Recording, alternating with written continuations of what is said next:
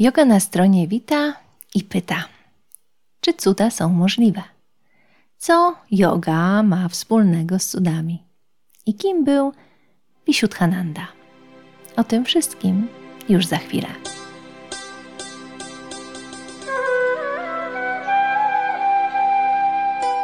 Życie i cuda Paramahansy Vishuddhanandy i niepodzielna wielka yoga. Gopinath Kaviracz. Przekład Anna Rucińska. Wydanie Fundacja Vivasvan. Książka składa się z dwóch części. Pierwsza poświęcona jest e, samemu Vishuddhanandzie i jego życiu i zdolnościom, a były owszem. Druga jego nauką, wielkiej, niepodzielnej jodze. Vishuddhanandę znamy też z innych publikacji. E, pojawił się na kartach książki Paramahansy Yoganandy Autobiografia Jogina, gdzie został przedstawiony jako święty zapachów, jako że tworzył zapachy. Yogananda miał wątpliwości co do sensowności takich działań jak tworzenie zapachów. Jak mówił, cuda Vishuddhanandy są efektowne, ale duchowo bezużyteczne. Poza rozrywką nie mają większego znaczenia. Na zarzuty co do słuszności demonstrowania swoich mocy Vishuddhananda odpowiada pośrednio w tej książce. Jak mówi nowicjuszom, pokazywanie mocy jogicznych może szkodzić, bo wzmacnia w nich poczucie pychy. Ale jeśli ktoś już zyskał w doskonałość w jodze, jest wolny od pychy i egoizmu. Ma prawo pokazywać moce. A dlaczego jego zdaniem warto to robić? Bo tak szerzy się wiedzę o potędze jogi. Moje pytanie: czym jest ta doskonałość i jak ją w sobie odkryć? Na pewno każdy chce dostrzec w sobie doskonałość, tak jak nikt nie widzi w sobie pychy. O Vishuddhanandzie pisał również Paul Branton w książce Ścieżkami jogów. Vishuddhananda na oczach pisarza ożywił martwego ptaka. W tej książce Gopinata Kaviracza e, znajdujemy wyidealizowany obraz mistrza. Można stwierdzić chyba nawet, że nieco zabawny. Dowiadujemy się, jak to od dzieciństwa wykazywał niezwykłe zdolności. Przeczytam fragment pierwszego rozdziału. Rodzice z łaski Matki Świata otrzymali w darze upragniony klejnot, syna. Na widok nieopisanej urody nowonarodzonego dziecięcia cieszyła się wraz z rodzicami cała rodzina i wszyscy mieszkańcy wioski. Wszyscy mieli wrażenie, że tak niezwykle świetlistego ciała chyba jeszcze nigdzie nie widziano.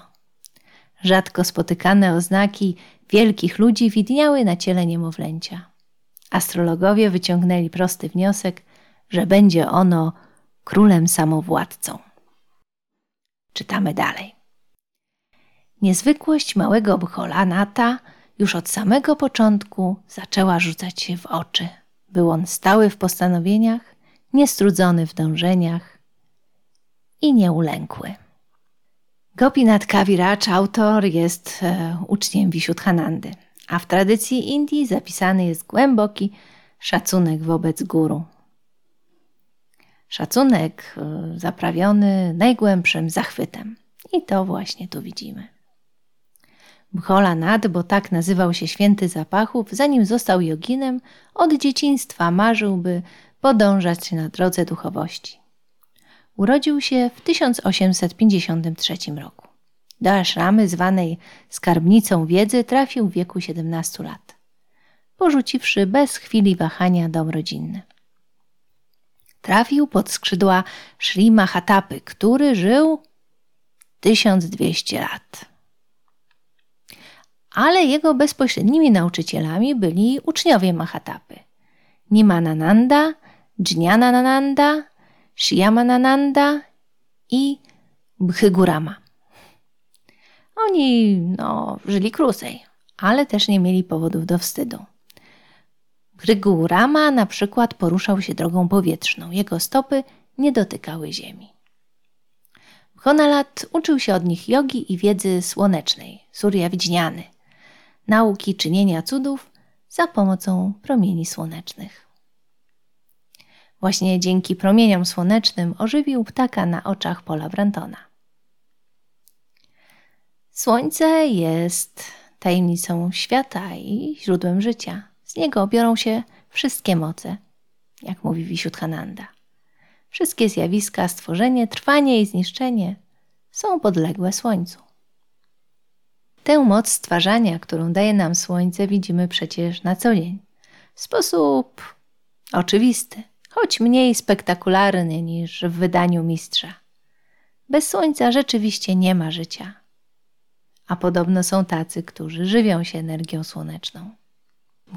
W Ashramie zdobył moce jogiczne. Nauczył się Nabhi Dhauti Kriya, zabiegu oczyszczania pępka, Kirata Kumbhaka, napełniania ciała powietrzem.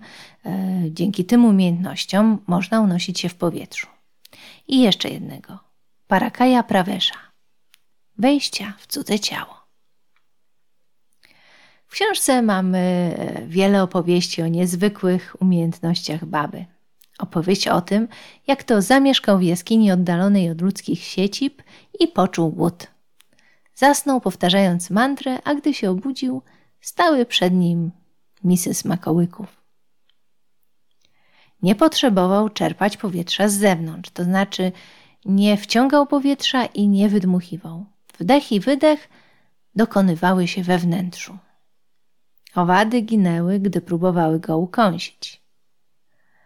No, ta moc by się przydała, zwłaszcza na Mazurach. Oprócz tej materializowania czekoladek. Potrafił rozszerzać pory tak, że mógł wkładać do ciała przedmioty różnej wielkości. Znajdujemy tu wiele przykładów niezwykłych zdarzeń życia baby i niezwykłych działań. Materializacja rzeczy, wszechobecność. Wyleczył kobietę, która była w Varanasi, podczas gdy on był w Kalkucie. W dodatku nikt mu nie powiedział, że ona jest chora. Po prostu nagle w pokoju chorej zapachniało lotosem. Jak to wyjaśnił? Celem jogina jest stale być złączonym z niepodzielnym bytem. Miejsce, czas ani żaden atom nie stanowią dlań przeszkody. Ja w tym oto ciele jestem obecny wszędzie i o każdej porze. Dotarcie do Benaresu nie przedstawia wtedy żadnej trudności.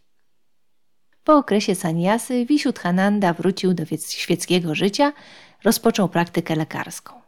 W praktyce lekarskiej pomagała mu znajomość astrologii. Łączył też moce jogiczne z zachodnimi metodami. Jako lekarz zyskał sławę i szacunek. W pewnym momencie się ożenił, niechętnie, z powodu nacisków, żądań matki. O żonie niczego się nie dowiadujemy z książki. Wygląda na to, że był to nieznaczący wątek w jego życiu. A z ciekawostek? Jak pachnie Kryszna? Hmm, no więc, jak podają pisma, zapach Kryszny przypomina woń błękitnego lotosu, piżma, kwiatu bazylii i białego sandału. Baba nawet stworzył dla Gopinata, autora, olejek z tych składników, by ten mógł się cieszyć zapachem Kryszny na co dzień. Poznajemy wydarzenia z życia mistrza, poznajemy cuda, które czyni, dość sensacyjne. I cóż, no, można by się śmiać, czego to nie wymyślą. Na przykład, jak to w Puranach było o lotosie, który wyrósł z pępka Wisznu. Ale mistrz mówi: Nie odrzucajcie niczego tylko dlatego, że wykracza to poza granice rozumu. Jest wiele rzeczy poza zasięgiem waszego widzenia i pojmowania.